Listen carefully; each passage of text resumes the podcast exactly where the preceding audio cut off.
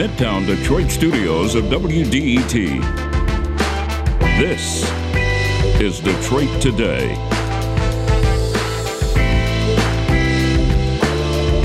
We'll start with a discussion about the NFL and our local team, the Detroit Lions. What should we expect this season?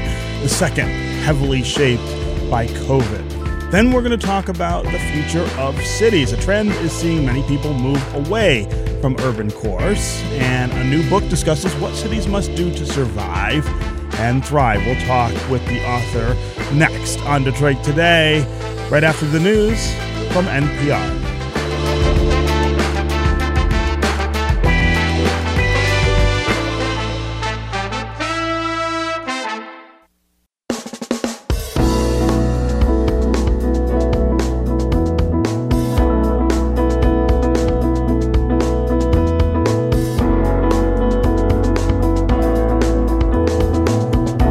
Day, everyone, and welcome to Detroit Today on 1019 WDET. I'm Stephen Henderson, and as always, I'm glad you've joined us. So, NFL football is back here in Detroit. The season had a little bit of a rocky start. Yesterday, the Lions looked pretty bad for three quarters against the San Francisco 49ers despite finally coming alive in the fourth quarter. The Lions, of course, still lost 41 to 33. Now, many of you who've listened, listened to the show for some time know that I have had a complicated relationship with the NFL in the past for a number of reasons. I have been observing a boycott of the league uh, for several years, but uh, for many reasons, it has kind of slipped away, and I've gotten way sloppier about uh, avoiding professional football than I have in the past. We can talk a little more about that later, but uh, I do want us to talk on this show about all of the storylines that come out of the NFL. The NFL, if, of course, is not just about football, it's not just about sports, it's about culture.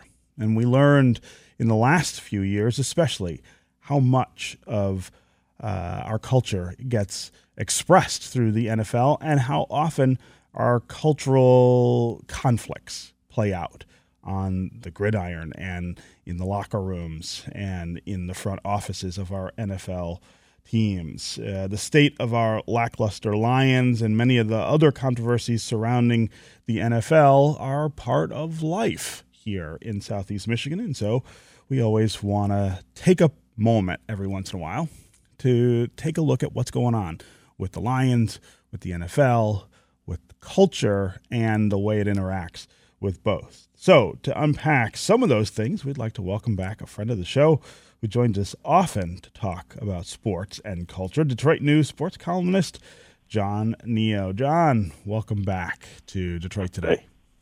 Thanks for having me, Stephen. Good to be with you. So, first, let's talk about the Lions yesterday. And so they brought you back in. they did. They have right? suckered me back in with a number of compelling storylines, including sure. this young quarterback who they have traded Matthew Stafford for. Uh, Jared Goff comes to us from uh, the Los Angeles Rams, but also the new coach and the promise of a new day. We've seen this all before here in Detroit. Uh, how new of a day was it yesterday? Well, it was a long day. That game felt like it took an eternity, um, in part because it did. Yeah, it was a tale of almost three games, is what it felt like. No, it was. You're right. It was. Um, I mean, first off, the new part was the old part, which was there were fans back in the building, and mm-hmm. there was you know sixty thousand screaming Lions fans. Actually, probably fifty thousand screaming Lions fans and, and ten thousand screaming 49ers fans back in the building. So it, it felt more like you know the scene we all have come to know uh, with professional sports and college sports as well. Um, just a packed building and you know sort of an electricity that goes along with that. And you're right, it's a new regime, new front office, new coaching staff, largely a new roster. Nearly half the faces weren't here a year ago. Um, but it was also it was an odd scene for I think for most Lions fans because they watched their Lions in the afternoon and then they watch the quarterback they've been spending the last more than a decade watching uh, at night on national TV winning a game against the Bears. Mm-hmm. Um, so it was a it was a strange day all the way around. Uh, and it was a strange game because it started off terribly, like we've come to expect from the Lions, and then it ended with this crazy finish that almost left everyone happy. Sure. And those last few minutes where the team looked sharper and more sure. determined and more exact in the way that it was playing football. I, I, how much of that is what this team really is or could be, and how much of it was just that uh, San Francisco, perhaps in the last few minutes, was not uh, was not playing its best football anymore, and, and not that worried. Absolutely. I mean, it, it's probably all of the above, and certainly we've seen our share of comebacks over the years that that came up short um, with the Lions. But um, this one was important, I think, in that look, everyone, including probably the Lions coaches and ownership and everybody in that locker room, although they can't afford to admit it, knows this is not going to be a, a very successful season in terms of wins and losses. But it was important because it is a new team and a new coaching staff that that they that they did fight to the end, and we've heard a lot this off season about sort of this different vibe and a, certainly a, a better relationship between the coaches and players and guys, you know, really wanting to buy in. Um, to see that then at the end where they didn't give up and you know nobody just kind of rolled over, which we certainly saw a lot of last year. Um, I think it was important. In the end, it doesn't matter. You're still 0 and 1. But um, I think for Lions fans, I think that was at least a little bit encouraging to see something there at the end. Mm-hmm. Although it was interesting because most of the Lions fans had headed to the parking garage and back to the tailgates and et cetera. So there was probably a, a pretty even split of 49ers and Lions fans left in the building. But those who stayed actually got a, a little entertainment. They got a little bit of a show, yeah. So yeah. I, I want to pull the lens back a little now and talk – about the league and the way in which the league is being affected by COVID, and then also how it's interacting with other cultural phenomena. Uh, let's start with with COVID, and I want to start with a specific uh, storyline. Quarterback Cam Newton, who's a former mm-hmm. league MVP and team captain, was recently released by the New England.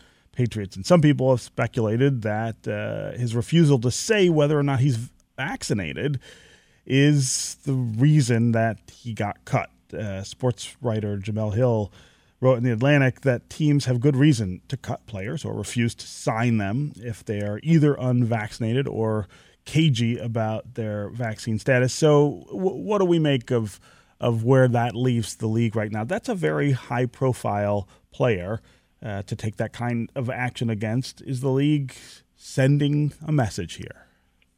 Oh, for sure, they're sending messages, and they've sent it in in about as many ways as they felt like they could, legally and otherwise, uh, this off season. With the protocols they put in, obviously last year was a different animal. Um, it was a completely uncharted territory for all these pro sports leagues. So the protocols that were put in place, you know, it was it was it was about as strict as you could get and still attempt to play a season. Uh, this year, obviously with vaccinations, they've put in all sorts of incentives if you want to call them that, for these players to to to, go ahead and get vaccinated and, and follow the science, et cetera, um, because they've made it. They've come out and said essentially your life's going to be pretty miserable and it's not going to be easy to do your job unless you're vaccinated. It's not a mandate, but it's you know probably one step shy of that from the league's perspective. And so they they've done that, and and you know most teams are at 90 plus percent, I think, you know 80 percent or more of, of players vaccinated, which is certainly greater than the average, you know, the general population in this country. But um, but then you've also had some coach. I mean, Urban Meyer, the new coach at the Jacksonville Jaguars, really said the quiet part out loud, essentially saying that yeah, it's going to be a tiebreaker, you know, uh, in terms of roster cuts and things like that. And obviously, the you know the union doesn't want to hear that, and and certainly the league probably didn't want to hear him say that either. But that's been the essentially the the reality. And so these players, you know, the Lions certainly had a few players that talked about, you know what, I wasn't going to get it, but I went ahead and did it because I felt like I needed to just to do my job. And um, we're certainly seeing that. We've had some outbreaks on teams in the preseason and, and training camp that showed how problematic it's going to be for teams if something does happen. It's not the same as last year in terms of the testing and the protocols and, and guys being taken out of commission by a positive test or close contacts. But um, it is still going to be difficult uh, for teams if there is a case or two or 3 mm-hmm. in your locker room. And so they've made it clear to teams that you got to do whatever you can to to to keep this from happening because we're not going to have rescheduled games and you know delayed games or kickoffs. We're going to have forfeits if if teams suddenly have an outbreak and can't play. Mm. I'm talking with uh, John Niyo. He's a sports columnist for the Detroit News, and we're talking about the new NFL season, which we saw our Detroit Lions venture into yesterday against the San Francisco 49ers. An unsuccessful effort ultimately, but we did see flashes of a team that could uh, give us some excitement over the next four months. Uh, we're talking also about the impact on the NFL and on fans of things like COVID 19, which is, of course, still with all of us and affecting all of our lives. That it will affect uh, football this year the way uh, it is affecting everything else, just like it affected football last year as well. Uh, we're also going to talk about some of the other cultural controversies that are playing out in the context of football and the NFL. Want to hear from you as well. Uh, are you watching the Lions or the NFL this season? What interests you about the league or our team this year? Uh, also, let me know if you would go to an NFL game at this point. Uh, would you go to a stadium uh, because of the pandemic? Uh, maybe not uh, choosing to do something like that. also, give us your predictions for the NFL this year, and especially for our Detroit Lions. As always, the number here on the phones is 313 577 1019. That's 313 577 1019. You can also go to the WDET Facebook page and put comments there, or go to Twitter and hashtag Detroit Today, and we'll work you into the conversation. Uh, before we get to listeners, John, I want to talk about uh, the. Uh, the issues of race and racial justice in the context of, of the NFL. Those were two of the of the things that led me to begin boycotting the league uh, a few a few years back. I think the the reaction to players kneeling, for instance, was something that I just really uh, didn't care for. The way the owners handled that, it, it, that issue seems to be playing out a little differently now. I guess in the NFL, uh, and perhaps we're starting to see change. I'm not certainly um, suggesting that, that this is not an issue uh, in the NFL or anywhere else, but that perhaps it looks a little different now than it did a few years ago. I, I think it's it's not quite as um, jarring, perhaps, for for fans and for owners, et cetera. That obviously there's a different president in the White House, and so there's different sort of uh, um, you know the the the motivations and rationales that some of these NFL owners have changed depending on the pressure they're receiving from that bully pulpit. But um, but you you do. I mean, we saw in the stadium yesterday. Uh, there's slogan stenciled in both end zones. Uh, it takes all of us in one end and, and end racism in the other end zone. So it's it's still there. It's still um, visible, if you will. I think players are allowed to have uh, and you know the NFL uniforms were always viewed as these you know sancti- sanctified you know hmm. spaces, and mm-hmm. and they're allowing players to put decals on their helmets that I think there's a handful of of slogans that they can put these you know Black Lives Matter, inspire change, et cetera. Um, so you're seeing some of that, and you're seeing. I think we're not seeing the kneeling um, nearly as much as we did a few years ago, or even last year. Um, but players are doing their own things, um, and certainly some of these teams have taken steps with, you know, financially um, to support social justice causes. The Lions have done that in Detroit here, and um, we'll continue to see that. The league, I think, is just. I think there's much less pressure being felt on all sides um, right now, and obviously we're removed from the some last summer and, and you know summer before this past summer with the George Floyd uh, murder and so on. So I think some time has passed in that regard as well. Yeah. Again, 313 577 1019 is the number here on the phones. Let's uh, start with Sean in River Rouge. Sean, welcome to the show. Yes, thank you. Hi, how are you all? Good, how are you? Um, I'm well. I'm calling because I am actually an employee. I work at Ford Field uh, on the food and beverage side. Mm-hmm. And yesterday was our first day back in over two years. So going in, I was initially nervous about. I didn't know if there would be a lot of people there, but it it was regular like normal, and there were absolutely no masks. So it kind of gave me pause, and I was kind of nervous about that, even though I'm fully vaccinated, Hmm. because it was wall to wall people, and no one had on a mask. So, uh, you know, Sean, I, I was also there uh, yesterday. It's the first time in many years, in fact, I'd gone to an NFL game, and I noticed also not a lot of people wearing masks. I was a little nervous about going. I did have a mask with me, and I tried to, you know, wear it as much as I could inside, uh, and even up in the concession areas uh, where where people I thought seemed not to be wearing masks in in large numbers. Uh, Sean, can you tell me whether employees there are required to wear a mask? Like, did you have to wear a mask the whole time? I couldn't I couldn't tell if all of the people working were wearing masks. Have to, but then they changed the rule on uh, September second, so all employees had to be have had to have masks. On. You do have to have masks on. Okay. Yes. Yeah. Okay. So it's the fans who are not. Uh, Right, who right, are not right. doing it. Yeah, uh, Sean, I really appreciate the call and uh, the perspective there. Uh, John, uh, th- this seems to me the, the the real risk that the league is taking, but but it's not that different, I guess, from lots of other uh, institutions that are taking risks at this point by getting people together in large groups. But it, it seems to me that the potential downside is that one of these games becomes a super spreader event or something like that, and then that damages the league's reputation, I would think, uh, and damages people's trust in in them to keep everyone safe. But but perhaps they're not all that worried about it.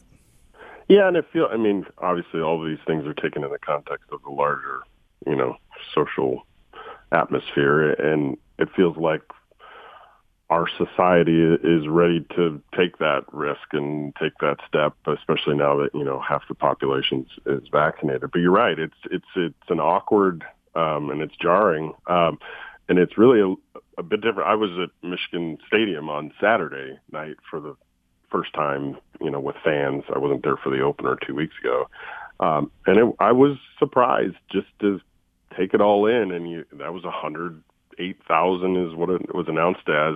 Now it's outdoors, um, and these college stadiums by and large are outdoors, so it feels a little bit different. I think fans probably feel a little bit differently about the risk that they're they're, they're taking on.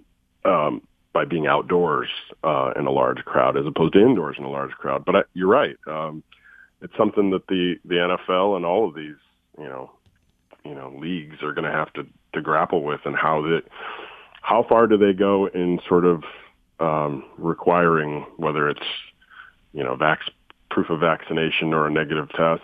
Um, some colleges have gone that route. Some pro teams have gone that route. I don't think we're going to see too many more. But if things spike and continue to trend in a terrible way in terms of of, uh, of outbreaks and and so forth, you may see some more, you know, you know, regulations being put in place along those lines. But um, it was, you know, and look, our life is different in the media. I mean, we were back in not in locker rooms, but in press conference settings and media rooms. Now we we are required, you know, I'm vaccinated.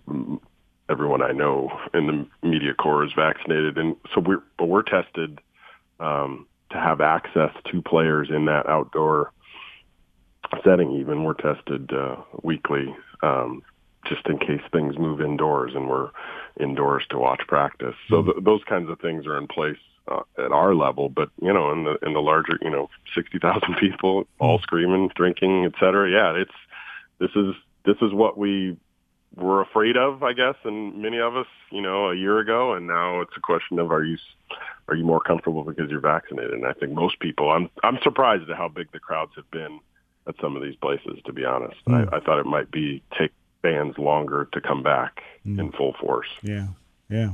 Uh, let's go to Gene in Detroit. Gene, welcome to the show. You there, Gene? Oh, good morning, Stephen. Hey, how are you? The problem with the Lions is uh, not the players or the coaches; it's the owners. As long as they can sucker us in with a certain level of mediocrity, uh, just, just, keep doing it. Are you calling us suckers, Gene? Like are we are we all suckers? I believe he's calling you a sucker, Stephen. And and I've no, look, he's to a certain extent, certainly he's right. I mean, this is you know the NFL is a cash cow. Uh, it's a business that can print money because yes, if you put that product, there's only 32 teams you put that product on the field and get 60,000 people in the door, it's, you know, the incentive to win is, is, you know, purely, um, internal. It's not uh, financial, if you will. So, mm-hmm, uh, mm-hmm. but it is a new owner. I, I will say this about it's it, it's the same family name, but it's uh, Sheila Ford Hamp is has taken over in the last year, and this is the, they are trying something different. Whether fans want to believe it or not. I certainly understand not. Um, but they are trying something different with a sort of a total rebuild. And, you know, they're borrowing a page from the other pro sports teams in this town, but with a new front office and a new coaching staff all at once, trying to build this the right way, they say, and doing it in sort of a, a collaborative way that certainly wasn't the case with the last coaching staff and, mm. and front office regime. Um, it is new. Now, whether it's going to work or not, and how long it's going to take, and how much patience fans might have for that, it is another matter. And I totally get it because you've seen 60 plus years of one playoff win. So this is not this is not new until it's different. Mm. How about that? Yeah, yeah. Okay, uh, Jon Niyo, sports columnist for the Detroit News. It's always great to have you here. Actually, before I let you go, I, I want to give you a chance to react to something slightly off topic here. Ben Wallace was inducted uh, into the Basketball Hall of Fame over the weekend and gave a really interesting and moving speech. This is a, a guy, though, who always has, I think, thrown curveballs uh, at, at us as Detroiters, as us as fans at us as Americans. Uh, but his speech was very much, I thought, uh, in, in, the style of what we've come to expect from uh, Ben Wallace, which is to expect the unexpected. Yeah, uh, oh, absolutely. I mean, he was uh, he was uh, strangely one of the most popular Detroit athletes, and a, a guy who just sort of came out of nowhere to be one of those. It was, you know, there were no expectations when he showed up here after a trade, mm-hmm. and and he became sort of the embodiment of certainly of the Pistons in that last championship they had, but but really this town. I mean, the, if you think back to what 15, 20 years ago, I mean, the kids showing up, you know, everybody fear the fro and everything else, but he was just this blue. I mean, he certainly epitomized the blue collar work ethic, the defense, the the no frills approach to the way he played, but it, just his story in general. I mean, he comes from abject poverty mm-hmm. uh, and became a superstar in the league and now a Hall of Famer um, just by sheer will. Um, and I, you know, I think fans just embraced his genuineness. Uh, and it came through again this weekend, just watching him there with, as he's going into the Hall of Fame. It was pretty impressive. Yeah. Okay. Uh, thanks, uh, as always, for joining us, John. We are going to take a quick break, and when we come back, we're going to switch subjects.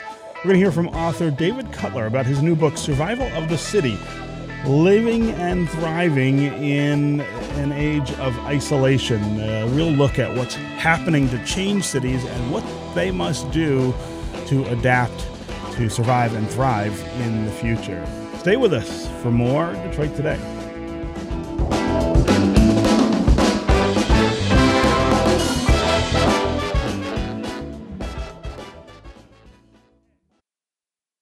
Bringing you news that matters, stories that impact your life, music from the Motor City and around the world.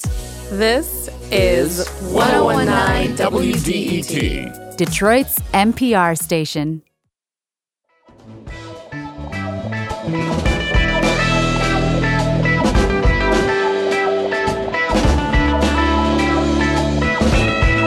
This is Detroit Today on 1019 WDET.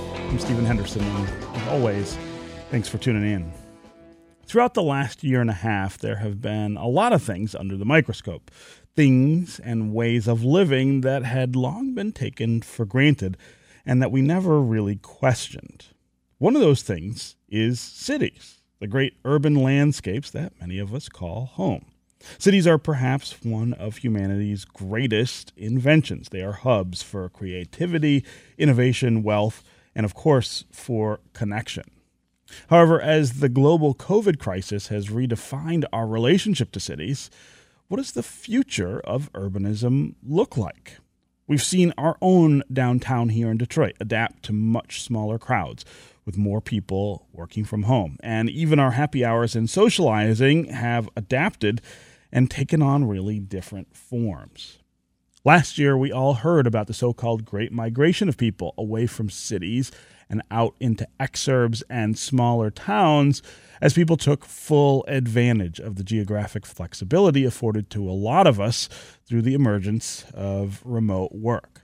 We've also seen in the latest census numbers an increase, at least here in southeast Michigan, in the leaving of Detroit and the growth of our suburbs. And that growth looks different today than it did 20 or 30 years ago. We are now at a point, for instance, in southeast Michigan, where there are more African Americans living outside the city of Detroit than inside the city of Detroit. It's a little asterisk in the census numbers that hasn't gotten a whole lot of discussion, but that I think is a significant marker of change. So the question is how permanent are these changes? And are we on the brink of a really different world in which urban centers are not the center of life that they have been for so much of our country's history? My next guest joins me to contemplate all these questions and many of the other ideas that are laid out in his new book. David Cutler is the Otto Eckstein Professor of Applied Economics in the Department of Economics at Harvard University. And he's the co author of the newly released book, Survival of the City Living and Thriving in an Age of Isolation. David, welcome to Detroit Today. Thank you. It's a great pleasure to be with you.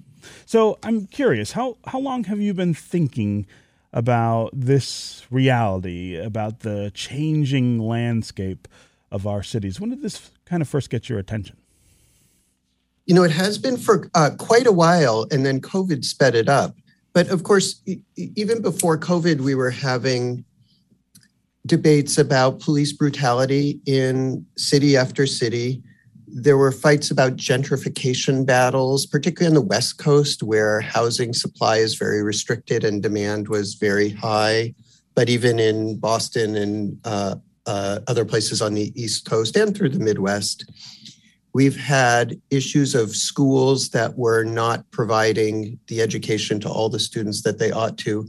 So those were all kind of festering issues for cities. And then what COVID did, as you were saying, is it really brought them front and center because people said, you know, if the city isn't working for me, maybe I can just go elsewhere, or maybe as a whole as a whole business, we should move out to the suburbs or somewhere else or to a different state. So it's it's sort of made us look at the situation differently and say, you know, maybe we ought to um, reevaluate the whole structure of society. And that's, I think, um, some of what's happening now is is we're saying, what do we what what will society look like, and what do we want it to look like, if and when we get a handle on COVID? Hmm. Hmm.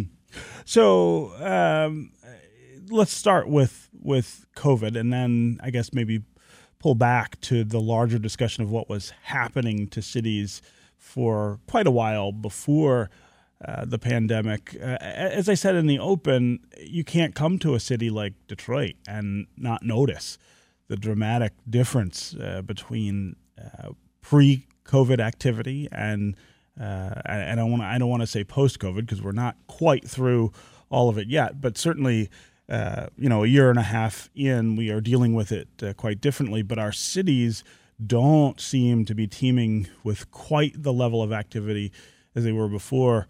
Uh, in August, uh, early August, I was in Chicago for the first time in in a few years, uh, and I was there on a weekday. And I remember walking out literally onto Michigan Avenue at about 8:30 in the morning, a place that I used to work uh, some 30 years ago, and I remember how busy it was, how difficult it was to just navigate the sidewalks. Uh, you could have shot a cannon uh, in the in the sort of cliched uh, sense uh, down Michigan Avenue that morning and not hit a whole lot of people. So it's not just Detroit; it's I think it's everywhere. But let's talk about how not just dramatic that is, but how permanent it may be, and how it may require those of us who live in and love cities to really think differently about what the future looks like. Yeah, it really is. So and and you know cities were just getting going again and then delta the delta variant happened um, right. um, it's so so you can imagine what happens people are some people are certainly leaving cities although on net there's still a flow into them but you could but what what will happen for some people is that they'll say you know people living in the suburbs who have been commuting into cities they'll say you know i don't need this. I think i'll i'll look for a job out in the suburbs or maybe the whole business will move. And so that will be the the the first order um, thing. For some cities that can be catastrophic. So if it's a big firm that says you know i don't need to be in the downtown or i don't even need to be in this city at all. My employees are scattered all over. Why don't i think about where i want to go so for some cities that could absolutely be catastrophic for other cities it actually creates an opportunity because there are at least two kinds of things that one can do instead.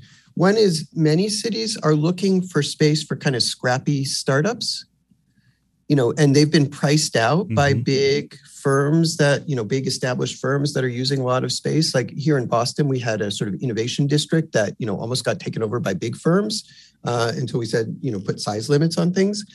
So, so it's possible we can have more startups that way. And then the other possibility is that um, some business can be turned into housing particularly you know not suburban housing but that's not what everyone wants so some people want particularly younger people want a smaller footprint where that's near a lot of things and near restaurants and so on and so i would expect that some cities will transform themselves that way into being more of a kind of younger a younger spot than a than a sort of older um, suburban spot. Hmm. That will be okay. Each of those would be fine. So it, you know, and and you know, we we need to find housing for people, and we need to be able to um, uh, to to create space for startup businesses. The worry is going to be cities, and Detroit is an example of them. Cities where you may not have that capacity always at the ready and so the movement out could create a lot of problems before you have a chance to fix them. And so those are the kinds of cities that are going to have to pay the most attention is the the you know what what do I do if a big employer moves out or if people who are paying a lot of taxes move out and then my tax base falls a lot. And so th- those are going to be the hardest issues that cities are going to have to deal with. Hmm. And as we deal with those issues, I mean, the, the, there is a, a, sense of urgency and almost crisis in some places. Detroit, I think, is is one of them where I think the instinct is to is to try to reimagine things very quickly. Uh, is that the wrong instinct to follow? And I guess that kind of gets us to not just COVID, but the broader picture here, where cities were changing anyway, and there were things that we probably needed to be doing. So, are we right to have just a little sense of panic about all of this? I think we need to proceed with a sense of urgency about it. Um, issues, so some of the issues that cities will need to address are unrelated to COVID, but they've been brought into the fore by COVID. So, for example, things like police brutality issues, where we where you know the, where those are going on you have the city no longer becomes as nice an environment for everyone and that is a bad thing particularly if people are feeling footloose as we were talking about mm-hmm. so i think that cities are going to have to address some of those relatively rapidly similarly um, it's not going to be as rapid a fix but things like education policy where making schools work for everybody and not just for maybe higher achieving kids or um, uh, kids who have who have the backgrounds that can uh, do well. So that's not going to be as quick a fix, but those are things that can uh, that can absolutely uh, happen. I think other things are going to require much more thought. So, for example, one of the things that we've learned is that a city is really only as healthy as the least healthy people in it. Hmm. So, you know, here in Boston, um, we have areas of the city that are very healthy and areas that are less healthy. And areas that are less healthy are much more exposed to COVID, and COVID uh, rates are higher and hospitalizations are higher. And that then affects everyone because then everybody says, well, I'm not sure I can go on the T or the buses or into crowded spaces. And so you wind up affecting the entire the entirety of the area, not just some areas.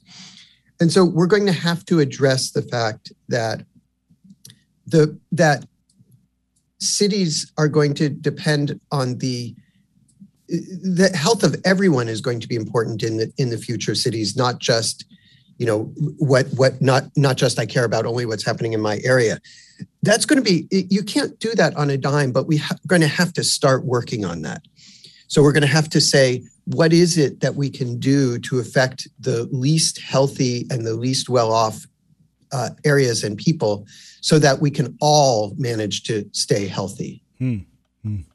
Uh, we're going to take a quick break and we come back. We're going to continue this conversation with uh, David Cutler uh, of Harvard University, author of the new book Survival of the City Living and Thriving in an Age of Isolation. Want to hear from you as well.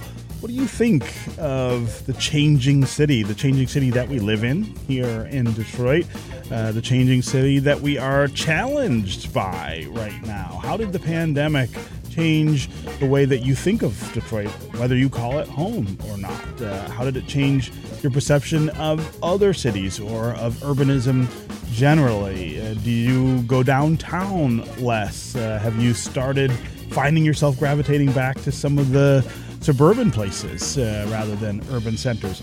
313 577 1019 is the number here on the phones. That's 313 577 1019. You can also go to Facebook and Twitter, put comments there, and we'll work you into the conversation. We'll be right back with more Detroit Today.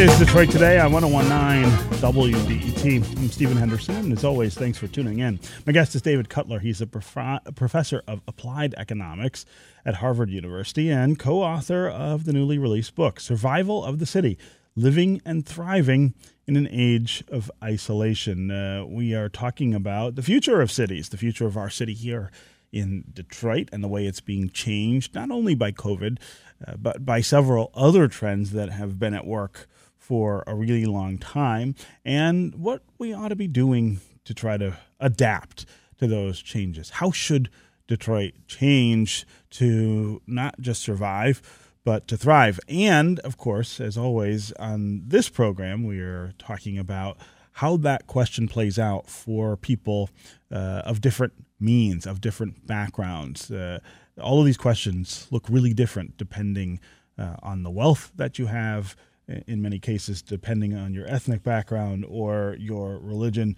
We see that play out in Detroit an awful lot. We see it play out in migration patterns, in growth and decline, all of those things. We want to hear from you as well during this conversation. Call and tell us how you're thinking of the city, our city, right now. Uh, are you thinking uh, that you might stay away from it more than you did before? Are you someone who worked?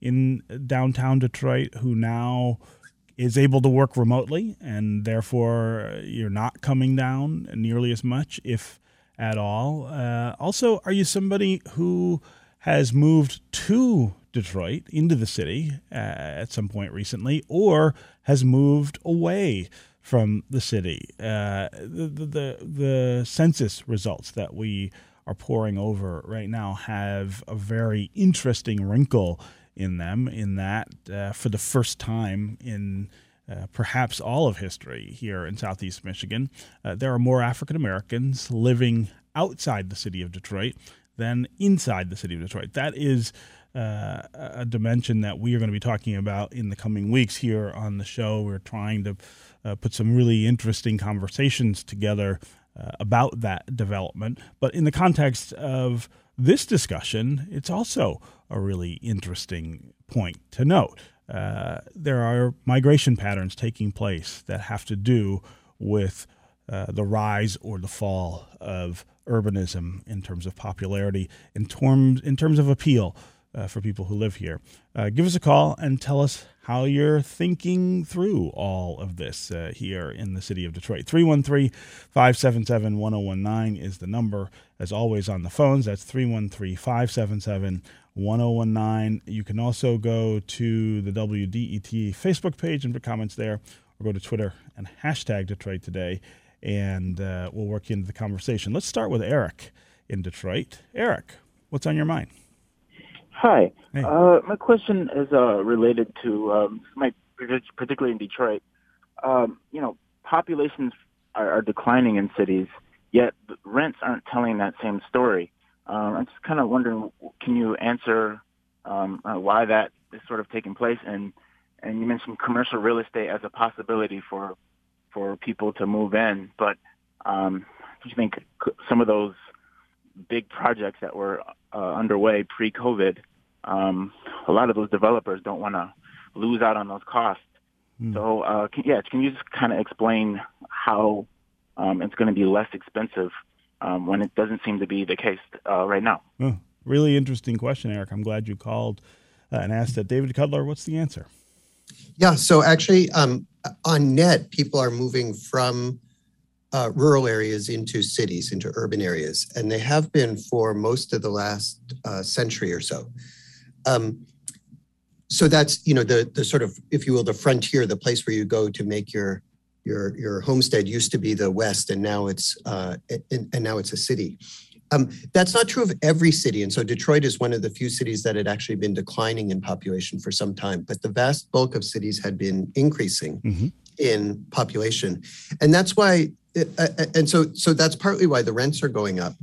The other factor in rents and prices going up is that many cities have been um, quite difficult to build in through a variety of building restrictions. This is particularly true of coastal cities like in California and Oregon and Washington, and including my own city of, of uh, Boston and others along the East Coast. So you have very you have very productive cities. Wages are high, lots of demand for workers, and so on. And yet people are not moving to those cities as much because they can't afford to live there. The prices are just exorbitant. So what you're seeing is a couple of things. One is people moving to other cities that are much better in terms of the building environment. So mm. think about Nashville or Houston or Phoenix or places like that, where house prices are a quarter to a third of what they are in, say, uh, the San Francisco area.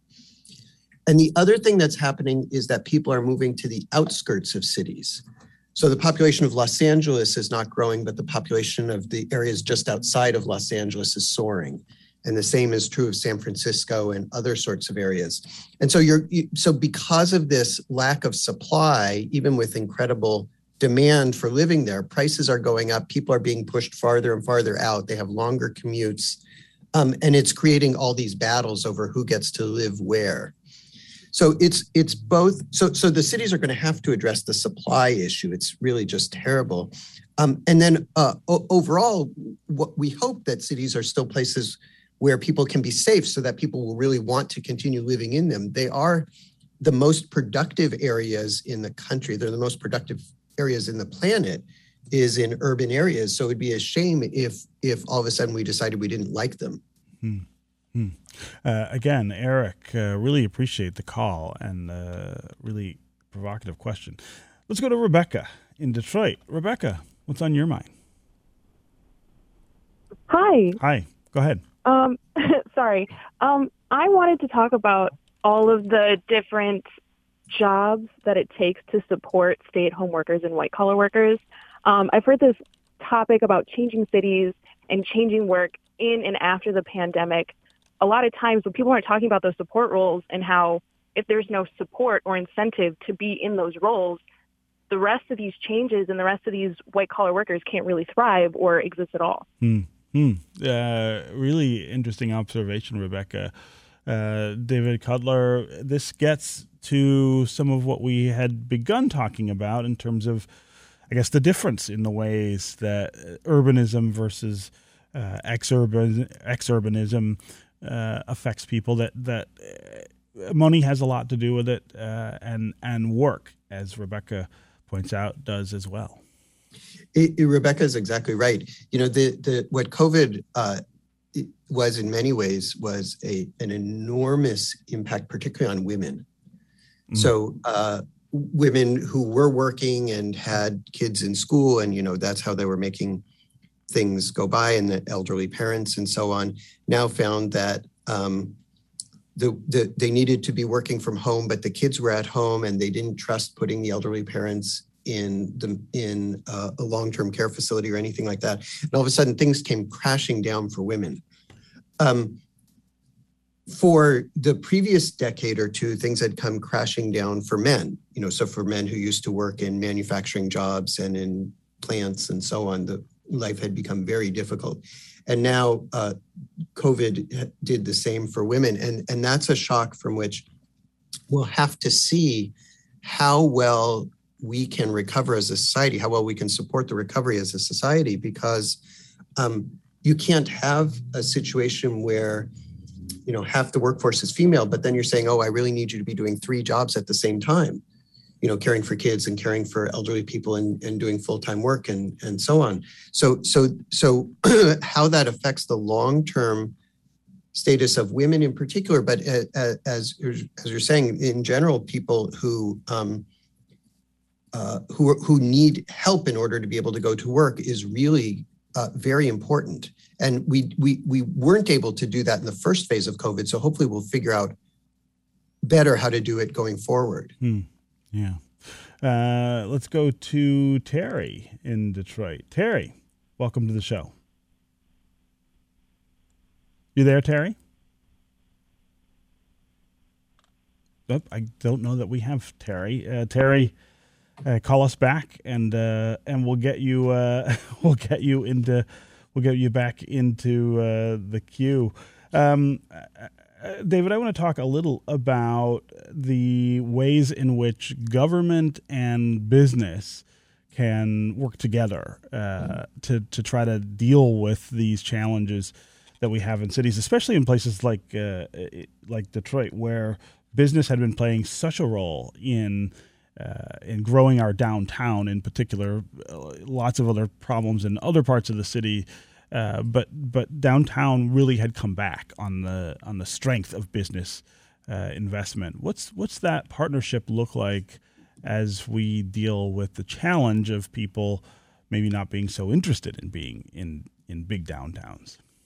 Yeah, you it's it's an extremely interesting issue because um, businesses and cities have sometimes adversarial relationships and sometimes um, uh, coordinated re- relationships. So the adversarial version is, look, you give me tax breaks or I'm going to go elsewhere. Mm-hmm, mm-hmm. And the cooperative uh, version is, look, we want to be here. You want us here. Let's figure out how we can all make this work. And it's super important that we do the cooperative version. And so, so everyone would like that. The difficulty comes in also that cities there's a cities are under a lot of pressure to be activist to redistribute money to change policing to uh, change education systems to mm. address covid disparities to address other longstanding disparities if that can be done in a cooperative way it could be great for everyone if that's done in a way which is you know go back to the old new york city formula which is if you're rich we're going to tax you and you know we're just going to see how many people don't move out of new york city um, then it could be very bad. And then cities will lose a lot of their their their high wage people which is important to a great extent because of the tax tax collection that comes from them. So it's going to be really important for city management to be collaborative and to and to say we need to address these issues. We all of us need to. So let's figure out how we're all going to do it. As opposed to you know we're going to impose this and assume that everyone's going to go along with it. Hmm.